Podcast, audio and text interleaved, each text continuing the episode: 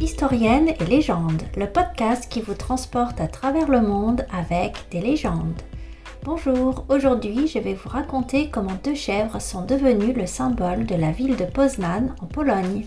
Une belle histoire pour toute la famille.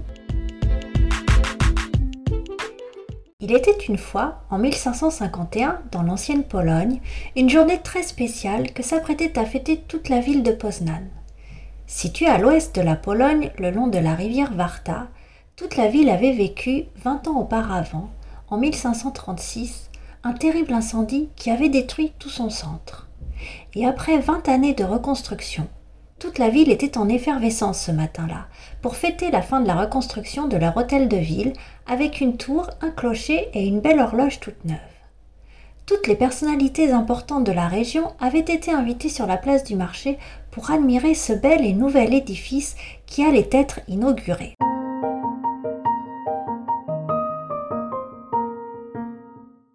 Le maire de la ville, pour cette occasion, avait commandé un beau festin pour ses invités. Le chef cuisinier, aidé par ses commis, s'apprêtait en cuisine pour la préparation de ce repas exceptionnel. Il avait prévu un mets de qualité, du chevreuil rôti. De bon matin, préparé et assaisonné, le chevreuil avait finalement été disposé sur la rôtisserie, et le jeune commis, Pietrek, en avait la garde. C'était un honneur et une responsabilité exceptionnelle. Pietrek gardait des yeux ce chevreuil en train de cuire sans sourciller. Cependant, le gibier était très gros et la cuisson prenait du temps. Au fur et à mesure que l'heure du banquet approchait, alors que tout le monde s'apprêtait autour de lui, la place du marché devenait de plus en plus agitée, et Pietrek avait de plus en plus de mal à rester attentif au chevreuil.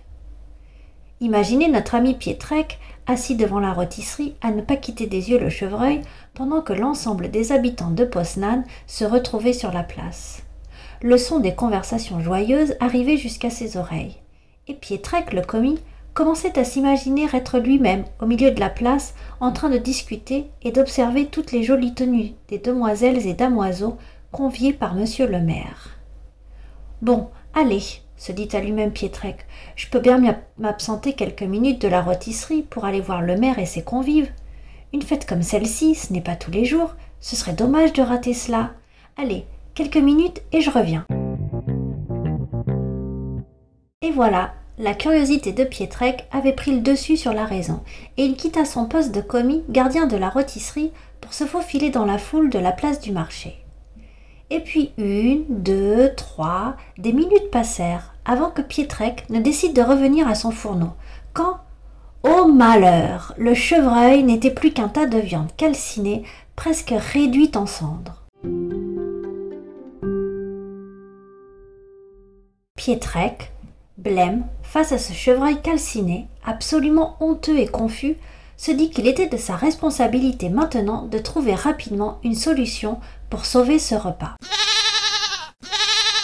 Quand, ô bonheur, il entendit le chevrotement des chèvres en train de paître dans le champ voisin. Alors, ni une ni deux, Pietrek partit en trompe vers le champ pour y voler deux chèvres afin de remplacer le chevreuil. Après tout, se disait-il, deux chèvres manquantes dans un troupeau, le propriétaire ne s'en apercevrait pas tout de suite, et puis une chèvre ou un chevreuil, une fois rôti, les convives ne feront pas attention à la différence. Il tira alors les chèvres jusqu'à la rôtisserie pour les préparer avant de les disposer sur la broche.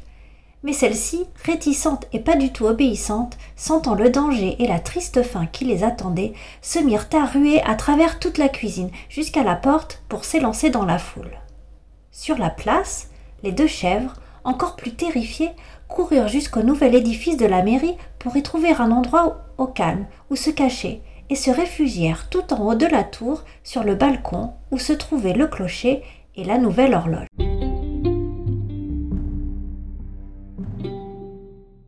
Arrivés jusqu'ici et maintenant sans issue, les deux chefs se débattèrent et commencèrent à se battre l'une l'autre, se livrant un combat de cornes sur le balcon du clocher à la vue de tous les convives et curieux amassés sur la place du marché.